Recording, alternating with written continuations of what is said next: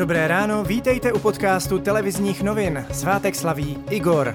Dnes bude zataženo až oblačno, místy déšť. V západní polovině Čech bude ale jasno až polojasno. Teploty se budou pohybovat mezi 11 až 15 stupni Celzia. V tisíci metrech na horách kolem 10 stupňů.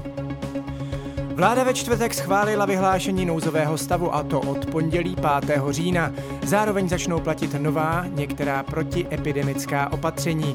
V rizikových oblastech se na 14 dní uzavřou střední školy. Bude omezeno schromažďování, soutěže registrovaných sportovců se budou muset obejít bez diváků a v restauracích bude u jednoho stolu moci sedět maximálně 6 lidí. Divadla a kina musí hrát bez přestávky na občerstvení. Koncerty a další akce, na kterých se zpívá, budou zakázány úplně. Opatření vysvětluje ministr zdravotnictví Roman Primula. Zpěv, zejména zborový, je jednoznačně prokázán. Máme tady spoustu zborů i z České republiky, které se nakazily. Na Slovensku platí stav nouze už ode dneška. Trvat bude 45 dní. Tamní veřejnost přísná opatření pobouřila. Po sedmi měsících restrikcí lidé od vlády očekávali v boji proti koronaviru lepší výsledky. Na 80 místech po celé zemi proběhla první část krajských a senátních voleb.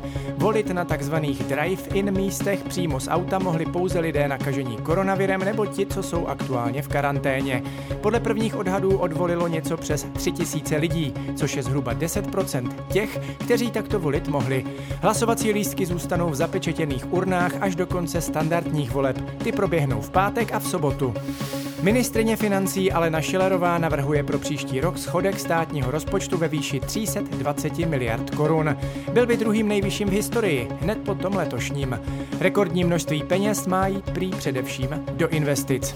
Sen fotbalistů Slávě o lize mistrů se rozplynul. Poté, co v Edenu uhráli s Midtjyllandem bezgólovou remízu, teď nezvládli odvetu v Dánsku, kde prohráli 1-4.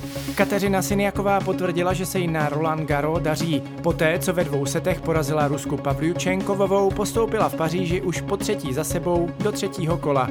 Dále jde i Barbora Krejčíková, která v českém derby udolala Barboru Strýcovou 2-1 na sety. A to je z dnešního podcastu televizních novin vše. Mějte fajn den.